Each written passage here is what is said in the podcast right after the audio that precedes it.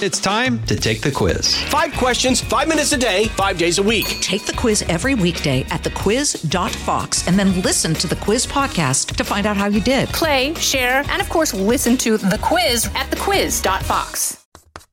What is music therapy? What is it used to treat? And what goes on during a music therapy session? We'll answer all of these questions and more on this edition of Getting Schooled. I'm Abby Hornacek.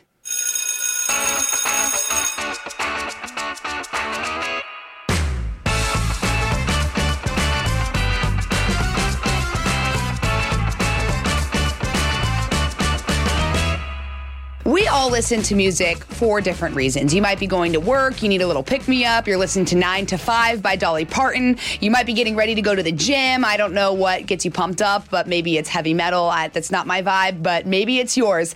But we can all agree that music really does affect how we perform, how we think, and our emotions. When you think of therapy, you might be picturing someone laying on a nice chair, talking to a therapist who's writing down notes. But there is a world where those two things can come together, and that's where you get music therapy. Just like its name suggests, music therapy utilizes things like rhythms, sounds, and tunes to help relieve patients' conditions and overall improve their lives. So, how does one become a music therapist? How do you know if music therapy is right for you? And what does the future of music therapy look like? Well, here to explain all of this and more is music therapist and founder of Oak Song Music Therapy, Amy Standridge. And Amy is kind enough to join me now. Amy, what's going on? Nothing much. We're having some nice weather here in San Antonio, so it's nice to nice to be a San Antonian a oh. San Antonian today. Texas is the best. I mean, we're talking about music therapy, but there are natural sights and sounds as well in, in Texas that make me happy. So I could just sit outside and listen all day long. Yeah, it's lovely. Well, I'm glad that you're joining me now. Uh, I, I love this topic. We were kind of chatting before we started recording, and I have been obsessed with the idea of music therapy for such a long time, just because our brain reacts to different stimuli in a bunch of different ways. But I want to know how music affects the brain because that's your expertise. You've been doing this for almost 25 years. So let's just start actually with how did you get into music therapy? Yeah. Uh, so let's see. I was about 24 years old. I was working in a nightclub in Charleston, South Carolina, and uh, working in a radio chemistry laboratory as an administrative assistant, kind of just trying to find out what I wanted to be when I grew up. I still don't really know, by the way. Um, but uh, my mom actually read about music therapy in a book and told me about it. She knew that I wasn't happy doing what I was doing. It's fun to work in a nightclub, but you know, I didn't really want to do that when I was my age now. So I happened to have a music therapy program in that city where I lived in Charleston, South Carolina. So I started courses right away and I was hooked. It made sense to me and I never looked back. Well, I guess working in a nightclub, it kind of translates because there's music all the time in nightclubs. That's true. So you That's might have true. noticed uh, how that was affecting how you felt. Maybe. Maybe. I, I don't know. Maybe. Well, that's such an interesting story. I love that. And and now you know you, you've still been doing it. And what I guess is music therapy for people who don't know, Mhm. or you know, you can kind of assume what it is, but more scientifically, what what Yeah. does it do? Well, before I um, before I launch into the definition, I I did want I should have mentioned that I was a musician already. So um, music therapists do have a background in music, um, and that's part of the degree. You need to be able to be a functional musician on whatever your instrument. So music therapy began in the 1950s. I mean, music has always been been therapeutic, but in the 1950s, they found that veterans from World War II in the hospital would heal faster and be discharged faster if they had access to music in the hospital. And so that seemed like a great thing to, to investigate further. And so that's when music therapy as a field really started. The American Music Therapy Association is our national association, and it, the definition of music therapy is a clinical and evidence-based use of music interventions within to address uh, individualized goals and objectives within a therapeutic relationship by a credentialed professional. It's very wordy. Wow. But I need music therapy just to help me remember that definition. I know. So the bottom line it, it is it is research based. Um, there's a lot of wonderful research about the effects of music on the brain and human behavior. Um, it is an established allied profession. You do have to be a qualified professional, and we do ad- address goals and objectives where a music entertainer or a musician might go and perform. Our goals and objectives are to involve our clients in the music making we're going to be working on whatever goals and objectives we have set for them, whether it's communication or um, social interaction or memory or physical rehabilitation. Uh, I work primarily uh, with people living with dementia and their care partners. And so the kinds of goals that we're working on are different than you would work on with a small child. Um, but we do address individualized. We find that out in an assessment. So it's a I'm- very, yeah. I'm glad that you bring this up because that is what intrigued me from the beginning. Because you know, music it, it, causes all type of emotions: nostalgia, happiness, sadness, excitement. But then there's another aspect of music that can actually target different parts of your brain. Correct? Absolutely, yeah. So is that? Will you break that down for me a little bit more? Maybe when it comes to your dementia patients, if you have someone who might have had a stroke, how do you use mm-hmm. music to help people like You bet. that? Well, the beautiful thing about music is that it's a whole brain activity. So it doesn't just focus on one area of your brain where speech might focus in one area. Music is connect, interconnected. And of course, eh, speech is not that, that simple. I'm making that sound too simple, but, um, but the, but music is um, both auditory it's visual if you're at a concert or if you if it brings up memories and images in your mind you're visualizing that which is a different area of your brain meaning in music um, emotion in music that's a limbic system and movement in music rhythm in particular is processed very basically in the brainstem so music can help with gait rehabilitation or physical rehabilitation like in the case of a stroke or a traumatic brain injury like you mentioned um, and on top of all that is it's fun. It's very supported scientifically, but it doesn't feel like um, science when you're doing. I mean, the arts and mm. sciences are very intricately combined, but so it's fun, and I think that's important too because I like to have fun. Me too. I, and that's, I, it sounds like it's fun to be able to go to this kind of therapy because you go to like occupational therapy, maybe rehab, that those things all take, take a kind of, not pain, but you know, it, it's tough. And I'm sure music therapy is as well, but it's also, I'm sure, very therapeutic to your patients who mm-hmm. are experiencing those different sounds and, and, Yeah. and feeling those emotions. Es- especially in my work with people with dementia, music is something that lasts into your brain and your memory. Your very cells remember because it's encoded emotionally. If you think about happy birthday, you know, you heard that when you were a young child. And if you like birthdays, which I do, that might bring back great memories for you or your song from your wedding or your song um, that you used to jam to on your way to work when you were working. Let's say you're, you're retired or you've been forced to leave your, your job because of dementia. Um, and it's humanizing in that way too, because you can still access it. It's still relatable. And so that's one of the reasons why in my population, it's very, um, very salient, very effective and very comforting too. Dementia is hard. Oh, Nice- I, I can't even imagine. Yeah. So, wh- how do you know what kind of music then to use when you're in different situations with your patients? Yeah. Well, one, I never use anything that somebody doesn't like. That does not benefit. um, so Heavy metal for Yeah. people who love country music. That's right, unless they want to. I, I had a particular client once, this was a long time ago. He was a younger man with a traumatic brain injury, and he was relaxed to Metallica. And I'm like, Oh, my gosh. okay. I mean, I can relate a, li- a little bit. And that's, I sort of like that kind of music from my college days. But, um, but yeah, so it just depends on what the person is interested in. Like you said, I mean, some people are especially, um, memory have especially strong memories of hymns and sacred music. Some people from different cultures have great memories from their own cultural music, which is another great reason to use music because it can bridge cultures if you learn it effectively. Um, and also, um, typically when people, it's the, the research shows that the kind of music you really enjoy is the music that you listen to when you are between the ages of 10 and 30. Really? Yeah. Yeah. No That- way. That's I'm what it trying to remember what I listened to. I know. And but that's not really true with me because I was, I was, um, if I, if I was, when I was 10 and 80, so I've got, you know, 80s music, which, eh, fine, you know, and 90s music. Mm. Um, I love 70s music. And, Okay. uh, yeah, that's probably my favorite kind of music. But That's um, interesting. I, I feel like, you know, 10 to 30, that's that's a long time and, Yeah. and you evolve. I think when I was 10, I, I'm I'm a little bit odd. I listened to big band music growing up. I love I love big band music. I also loved Earth, Wind and Fire. I loved Oh, you know, but but then now country has been the la- my life probably my entire life. So Mm-hmm. love country music. So I'm I'm thinking about what would make me feel certain ways. yeah.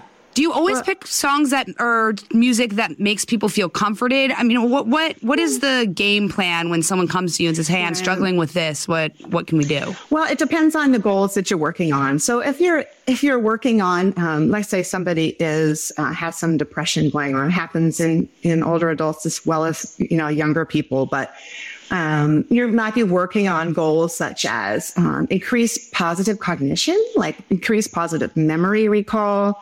Um, and in that situation, you wouldn't you wouldn't choose a piece of music that was very incongruent with that person's current experience. So, for example, uh, when I'm working with somebody who's a little bit agitated and maybe they're scowling a little bit and frowning, and I can tell they're they're nervous or upset, um, I'm not going to start by playing an upbeat, happy, you know, polka tune because they're going to be it's going to make them mad. I think I would want that.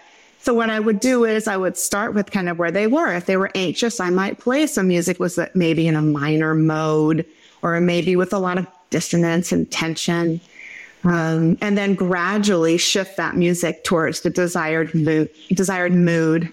Um, so that's one example of how you might shift and use different kinds of music. That's Uh, interesting. I- I want to just interrupt you really quickly, if I may, because I, it reminded me of something. I walked in on one of my friends once, and she was having a hard time, and she was listening to really sad music, and I was like, "Hey, you got to turn this off because you're crying listening to this music, and it's just playing into your mood." But you're saying that that could actually be therapeutic. Yes. Well, Because you're heard. apologize to that friend. Yeah, like, hey, sorry. we got to flip this switch. Yeah. Yeah, absolutely. And music can also be harmful. It can be triggering, you know? So you need to be careful as a music therapist. If you introduce a song that maybe makes someone very emotional, uh, Amazing Grace is one of those that's often played at funerals. People really love it and request it, but there's always, uh, there's frequently somebody in your group who starts to cry. And you need to be able to um, be able to comfort them, listen to them, reflect to them what they're feeling. Oh, you're fine. You know, you would never just just um, poo-poo somebody's emotion. Um, I'm trying to think of a different word, but that's what I came up with. Poo-poo. Poo poo is a Uh, good word. I, that is, I think that's Yeah. dictionary, right? Yeah. or shame. You know, you may might feel ashamed if it's a happy song and they're not feeling happy. They might feel, you know, isolated or excluded or like they can't share. And so, How so do you know are- that though? I mean, if you're if you're in a session with someone, let's say you're treating depression, and you play a song that maybe it reminds them of happy times when they were in high school, and you see that, do you look for their uh, kind of how they react? Physically, I mean, uh, how do you assess that? Because someone might be like, "Oh, wow, that that brings me back to a really happy time," but then you're reminded that you're in this time that you're no longer in that happy mood, so it might kind of have the have the adverse reaction. Yes. Um, you know, sometimes if your client is verbal, they'll tell you and you can shift the energy or you can talk about, let's talk about it. You know, music accesses emotions in a way that language doesn't always, uh, but we still have access in many situations to that kind of language where you could process that. What does that bring up for you? How does that make you feel?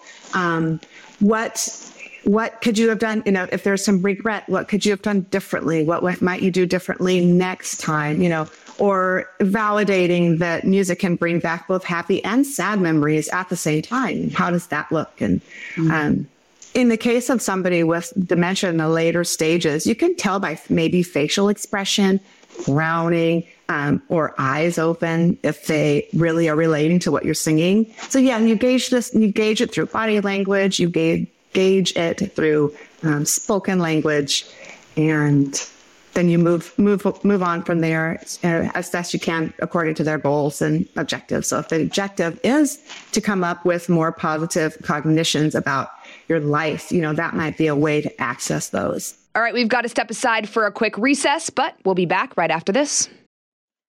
I'm Charles Payne. Listen to my Unstoppable Prosperity podcast so I can get you making money right now. Whether stocks are hitting new all time highs or in free fall mode, opportunities abound. So, why are so many potential investors still sitting on the sidelines? In a new season of my podcast, I'm going to get you in the game. After 38 years on Wall Street, I'm ready to impart some lessons and get you invested in the greatest wealth generating machine in history. Listen anytime, everywhere at foxbusinesspodcast.com or wherever you listen to your favorite podcast again, I have no backing in any neuroscience at all, but I, I, love to learn about kind of the neurological connections that our brain is constantly making. And um, I, am curious about how music plays a role in that. I mean, what what happens to somebody's brain when you play a song? Mm-hmm. Well, one of the things is, like I mentioned before, that since music is a whole brain activity, all sorts of, if you were had somebody in a PET scan, you'd see all sorts of different colors, areas of their brain that had been stimulated. Um, and different brain imaging tests. I should have brushed up on those. I'm not a neuro, neurosurgeon, although I, I, am fascinated by neuroscience. Um, but you would see all sorts of different levels of activation. And you might see activation in areas where you wouldn't, where you might not consider. So, for example, let's say you played a piece of classical music to someone who had been in the past or was a classical pianist. They're going to have different brain activation than somebody that just listens to, mu- to classical music socially because they're going to have all sorts of other associations with it. They're going to have the visual. They're going to maybe see the music in front of them. They're going to remember how it felt to perform it. You know, it can be very complicated. So it really just depends on the person experience with that music um, in other times in their lifetime. You mentioned anxiety, depression, dementia. What kind of other things is music therapy hmm. used to treat? Yeah. Well, um, premature infants, we'll start at the beginning premature okay. infants. There's uh, NICU music therapy that specializes at uh, the Florida State University. Has done a lot of research on that. Um, and it, it, can improve sucking reflex in newborns who are uh, need to eat more. It can increase pulse oxygenation, oxygen levels if you need that. Um, of course, you need to be careful with newborns and and uh, preemies because their ears are small and you can't be loud. So you have to be aware of those kinds of things. Uh, preschoolers, maybe who are working on social skills. Uh, maybe a school age child with Down syndrome or autism who's working on self regulation and understanding themselves better, uh, sharing with others. You could find somebody who had um, going just going upwards at a teenager who was experiencing depression, like we mentioned, uh, traumatic brain injury, um, say during your 20s, schizophrenia, um, depre- all, all, sorts of different kinds of depression, mental health issues, um, substance abuse, and I mean, it's really the sky is the limit. Um, I just came from a, a training, a drumming training um, that was really amazing, and uh, lots of different population groups, demographical groups that were people were working with from birth wow. to grave. Yeah. Yeah, I, I mean, it, this is it's so wide ranging, and uh, the types of things you can target with music therapy is just mm-hmm. it's a mm-hmm. beautiful thing. I'm curious. You bring up newborns and maybe mm-hmm. um, you know babies. We can we can really target their brains in different ways too because i'm i can imagine it's mm-hmm. their brains are still so malleable i mean you're mm-hmm. creating a human being so for mm-hmm. someone who has yet to experience life and hear music for the first time what kind of songs do you target or do you use to target their brain because mm-hmm. they don't mm-hmm. have any memories of wow I loved I loved you know 80s music or, yeah. or something like that. I hope not. So, well, one of the things one of the things is babies in the womb. They hear the music their mom's listening to, their parents are listening to, their loved ones are listening to. I know my daughter. I had a music therapy client who was school age, and she loved the song Polly Wolly Doodle. So we sang Polly Wolly Doodle a lot. And when my daughter was, you know, a baby, maybe not a brand new two day old newborn, but when she was, you know, eight months, 12 months, when I, when she would hear that song, she would start to kick and move her arms more. I, I mean, I don't know. I wasn't in her brain. I didn't have access to MRI, but Wow. But I think it's because she was mom wasn't listening to, to, like Cardi B or something. That yeah, right. well, no, I wasn't. I wasn't, but, but yeah. So, um, and then also we're born with so many more neural connections than we have now, not because we're getting older, but because we've the brain prunes some of those out because you don't need all of those. And so a newborn brain is going to have a lot more, uh, it's more of a, not a blank slate, but it has more, um, you know, less patterns of behavior and listening and life experience. When we don't use those neurons as we grow up, we don't need them anymore. And so they're, they die or they're replaced with a new, you know, a new connection. Can the type of music that you listen to as a kid, can that affect how you deal with different problems as an adult? Oh, that's a great question. I guess it depends on the person. I'm sure. I'm sure it could. You know, I don't know if this is a myth, but I remember when I was younger, there was this whole thing that if you had a, a younger kid with a developing brain, if you played Mozart to them as they were mm-hmm. falling asleep, they were more likely to be intelligent or something like that. I don't know. That Yeah. was just something that I was told, but well, yeah, it is. It- it- yes. Does it work? I mean, I yes, and no, not really. I mean, I don't think the science behind it really proved that. And again, you know, since I um, since I work with much older people, um, I don't have my finger on the pulse of all of that information right now. But yes, that is something that people have said. It's called the Mozart effect. Yes, um, but you know, we don't know whether you know. So it's supposed. It was very specific. I think. I believe that research. It was listening to Mozart. I think. I think improved your visual spatial skills. I don't think ah. it was an all-encompassing made you smarter. I think it improved your visual spatial skills. If that's did I say that right? well, that just shows how influential music can. Absolutely. Absolutely. Are there different types of music therapy? Yes, for sure. What are they? So one would be considered improvisational music therapy, where you use a lot of instrumental music back and forth. Music therapists most always involve the client and or the or the patient or the student, whatever you call them, um, in active music making. Otherwise, it's just in music listening is an important part of that. But we're engaging other people in listening and participating in music. So um, some music therapists take a very improvisational approach with less words and more music. Some are more behavioral, causal. You know, if you do A, you get B. Um, and how do we make those connections? Um, neuro, let's see, neurologic music therapy is a specific field of music therapy called NMT, neurologic music therapy. Um, I had my my master's degree um, in music therapy from Colorado State University, and that is their method that that they're really um, passionate about. And um, I use some of that as well. I'm more eclectic, and some other therapists are because not everybody responds to the same. It depends on your client base.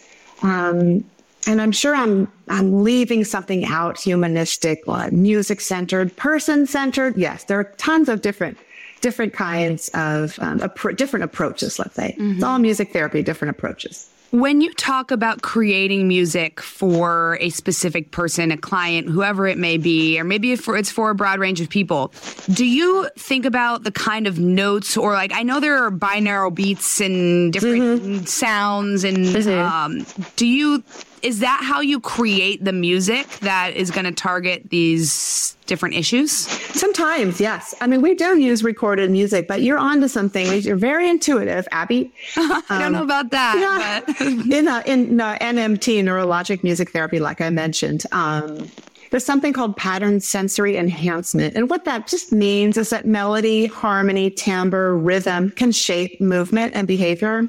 So, for example, um, if you're encouraging somebody, let's say uh, somebody's recovering from a stroke or a brain injury and they're learning to go up the steps, you're not going to play along a descending melody as they're ascending the steps. You're going to reflect the movement in the in the melody or the rhythm. So, um, in rhythmic auditory stimulation for gait rehabilitation, you use the rhythm, you match the person's cadence. That's very very powerful in Parkinson's disease. Um, and stroke and traumatic brain injury can help with gait because walking is a very rhythmic behavior. Um, and so rhythm is one thing that you would really use to shape that behavior because you're not going to play something fast when your gait is slow. Um, and even things like, so for example, I, uh, one of the things that I do in my work is um, I have a choir for people living with dementia and their care partners. And we're a performing choir now that we're back together in person from COVID. So we recently wrote a song together and one of our care partners uh, wrote the lyrics to a song and we put that in music. Well, some of the words in the in the um, in the poem that he wrote are river and flow, um, and so those kinds of words you would put a flowy melody to. You know, you wouldn't say it's it flows and that's staccato because flowing is not staccato flowing is legato. You might go you know it's flows you know that's a more of a picture of what flowing looks like. So oh. so you might use all of those different elements. Um, dissonance when when music sounds um, i don't want to say painful but very dissonant very uh, in disagreement with the notes are in disagreement with one another. That can kind of bring tension and consonance or harmony will relieve that tension because it's more of an open texture. So there, yeah. So you're right. There's so many different aspects of music that so we would use. With something like a river, eh, do you use that for people? I mean, I, when I think about water, I think about nature. I think about mm-hmm. you know, just floating down a river, and it's more tranquil of a feeling for me when I hear something like that. So, is that what you think about when you use these different elements of maybe nature, birds chirping, things like that? Absolutely. Yes. Wow. That's incredible. Yeah. There's a, you mentioned you enjoy classical music. There's something called program music where notes and um, melodies and harmonies. Well, actually, this is more than just, this went back into, you know, program music. I, I believe if I remember from my music history, it's sort of more of a romantic music where classical is very much more, a little bit more structured. Um, but you might hear, you know, a, a, flute to symbolize a bird flying. Or um, there's a piece that I love called the Moldau from Bedřich Smetana. And um, it starts out as a river and it's very flowy, the music. And as the song progresses, sometimes it becomes louder. Sometimes there's a da- dance beat behind it. It symbolizes like a, a riverside, you know, dance party or a wedding or a celebration. And then it might get slower and more mellow. And those just bring up associations for people, like you mentioned, um, nature or parties or dancing or just the sky is the limit, depending on the person's experience. All right, we've got to step aside for a quick recess, but we'll be back right after this. When you perform music therapy on someone, I know you mentioned kind of at the beginning of this podcast about how there's a visual aspect to it as well. Mm-hmm. I think about movies and, uh, you know, when you listen to a movie score, it could be a really intense moment visually on the screen, but if yeah. there's, you know, kind of upbeat music, it becomes almost comical. And yeah. you can really influence the way someone thinks about what they're seeing with music. So Absolutely. does that translate at all in the line of work that you do? Mm. Well, you know, I don't do a lot of work with visuals in my job in my career you know my career. I'm, a, I'm in private practice so i like i said i work with care partners and people living with dementia. Um, and so we are addressing a different kinds of different goals and you might you know you would address with different uh, a different population. But um, absolutely you use we use everything accessible to us. It really just depends on the person and their like i said their experience and their need. Mm-hmm. um, what what yeah. benefit does music therapy have for patients opposed to other types of therapy? I mean, mm-hmm. What's the psychology behind the way music affects the brain? So one of the benefits of music therapy is that music is uh, sub language level, so you don't need to have language to access it and to enjoy it and to benefit from it. So if you're working with somebody who is no longer verbal and can't process verbally what they're feeling and experiencing, music might bring a back bring back some facial affect where you can kind of read what they're thinking and mm. feeling. You can't read what they're I can't read what they're thinking, but maybe what they're feeling. you know? No, no. That's a different no. podcast. yeah, right. Don't invite me back for that one. Um, yes, you might be able to read what it, from their body language, their experience. Um, so as I mentioned, I was at this drumming workshop over the weekend and and just the physical act of participating in a musical activity, especially with something as accessible as drumming, if with a hand, with a hand drum, you don't have to be the drummer for, you know, Def Leppard to that's aging myself uh, to to benefit from drumming. So just the physical expression can get around the limit some of the limitations of words, if that makes sense. Mm. And and even in talk therapy, let's say you are work, are working with somebody who's experiencing depression. Uh, one thing that happens with depression is a flat affect. You know, it's, nothing's and things aren't enjoyable anymore in some cases, and so you're no longer you can't really you don't really have a lot of facial expression, or you may feel tired and withdrawn, and that's reflected in your face. Um, but perhaps music will be accessible in a different way, a subcognitive way, uh, feelings, emotions that might um, be able to get somebody out of that position where they're not, they can't think of anything positive because they're very flat and sad and depressed. Um, but music might bring back some positive associations and memories that would um, at least give the person something to talk about or experiencing experience their emotions in a different way through music.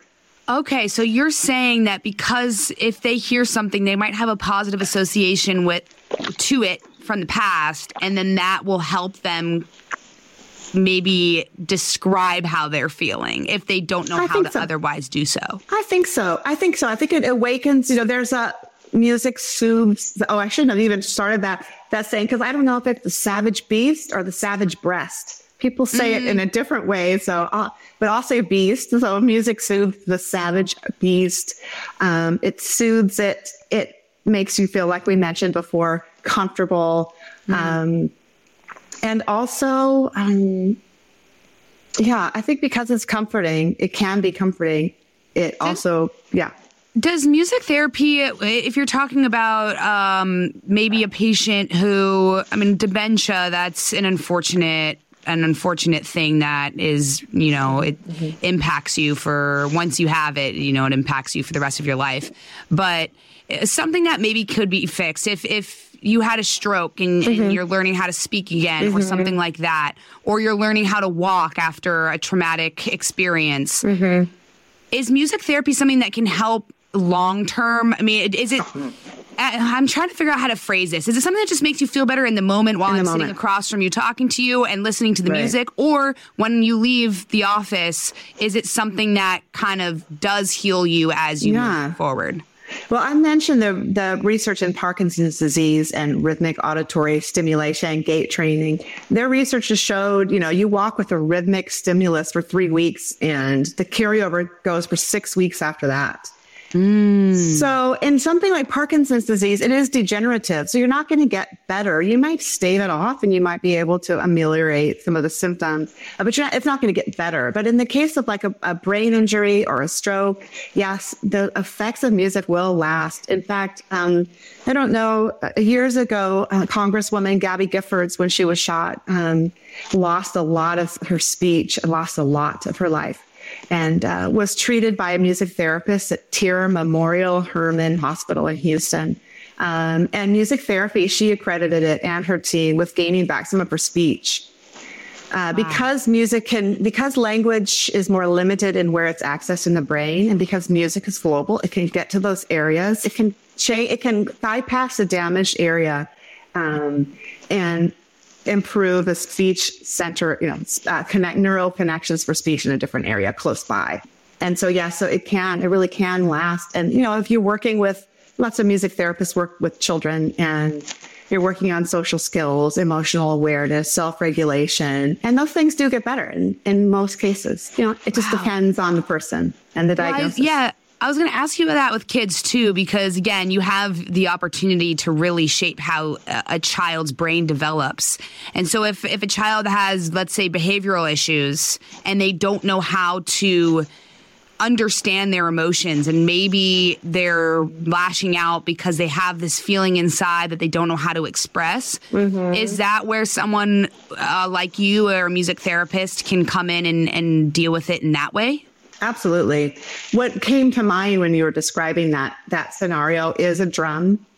because some of that um, a problem when you can't regulate your emotions and when things are overstimulating you might um, get very excitable very agitated very angry i mean kids do throw things sometimes if that if they're at that state um, and if you have something musical, an instrument like a drum, where you can even play as loud as you can on that drum, this is going back to what we kind of talked about meeting somebody where they are. So, say you have a student, uh, a, I would say student because school age student um, who is not able to regulate their emotions, but they practice that on the drum when they're getting upset. They play very, very loud and very, very fast, very, very animated. They may um, have a scowl on their face. It's a emo- it's a socially acceptable way to get out that emotion. Mm. And so, as a music therapist, what you would do is you would meet them right there. You wouldn't be like, "Oh, calm down," because nobody calms down when you say that. no, that's yeah, that's not a therapeutic technique anyway to tell someone to calm down, but uh, but then you might join them very, very loud and very, very fast and uh, a scowl on your face. And then gradually you might slow down and you might quiet down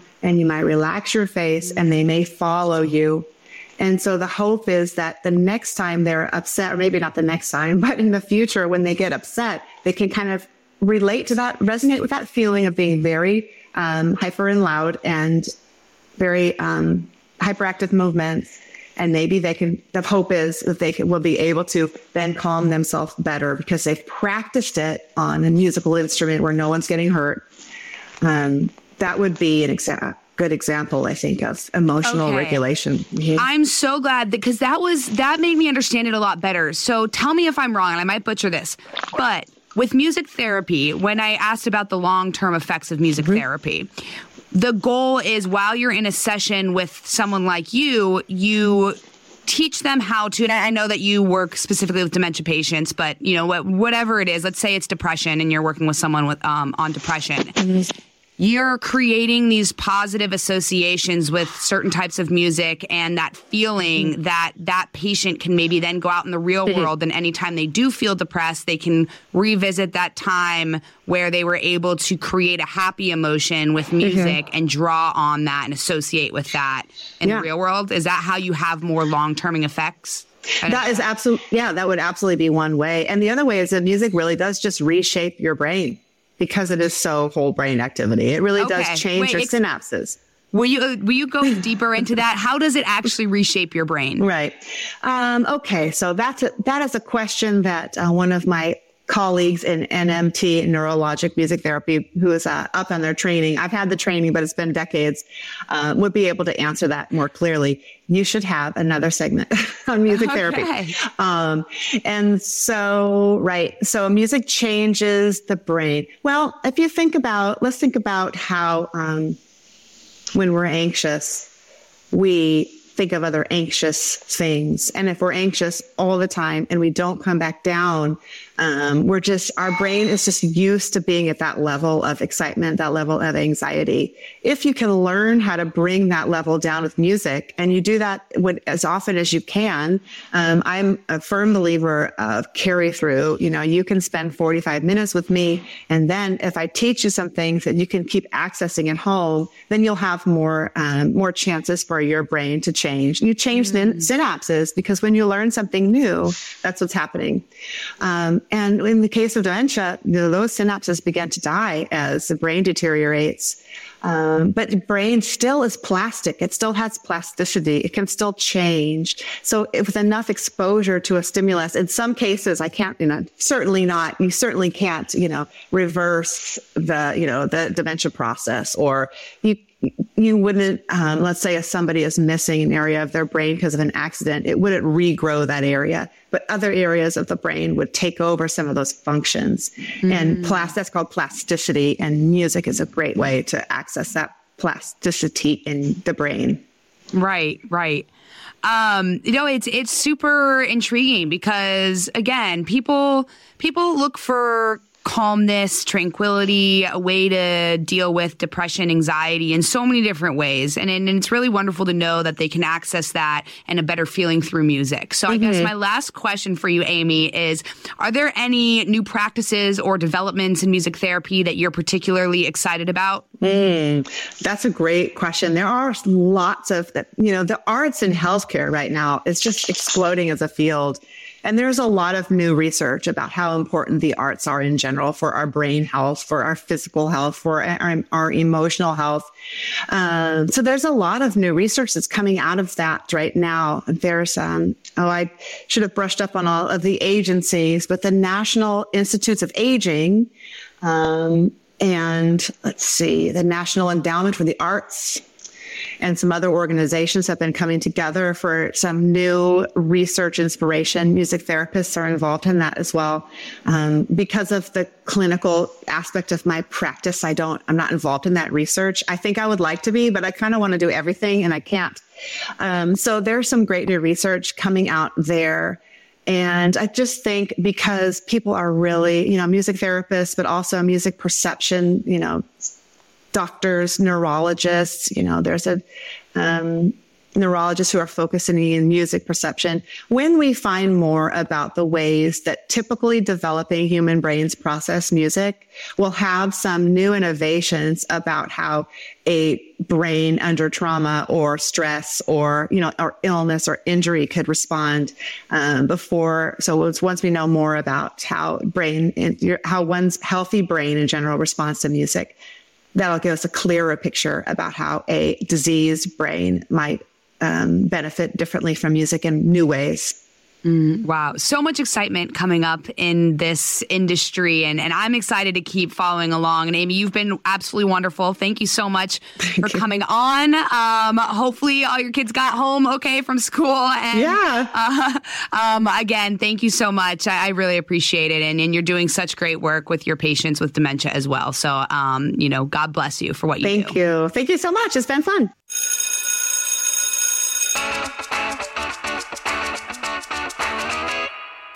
All right, if you missed anything from class, these are my office hours, and here are some top takeaways about music therapy. Number one, Music therapy has really been around for decades and it has ties to World War II. Back in the day, when they were trying to heal World War II veterans, they found that music actually helped the veterans heal faster. So that was kind of the beginning of music therapy. Number two, one of the benefits of music therapy is that music happens at a sub language level. That basically means that it doesn't require language or verbal communication in order to engage in it. Now, while a participant might not be able to express how they feel through words, they can use things like body language and emotions during sessions to signal how the music might be affecting them. And number three, while music therapy might not be able to completely cure something like Parkinson's or dementia, it can can be used to help taper some of the symptoms, which obviously can go a long way with these patients who are dealing with such hard things on a day to day basis. Thank you so much for listening to this podcast on music therapy. For more podcasts, you can go to foxnewspodcast.com. And don't forget to subscribe to this one on Apple Podcasts, Spotify, or wherever you listen and leave us a review. This has been Getting Schooled with Abby Hornacek on the Fox News Podcast Network. Class dismissed. Listen ad-free with a Fox News Podcast Plus subscription on Apple Podcasts. And Amazon Prime members can listen to this show ad-free on the Amazon Music app. From the Fox News Podcasts Network. I'm Ben Domenech, Fox News contributor and editor of the Transom.com daily newsletter, and I'm inviting you to join a conversation every week. It's the Ben Domenech Podcast. Subscribe and listen now by going to foxnewspodcasts.com.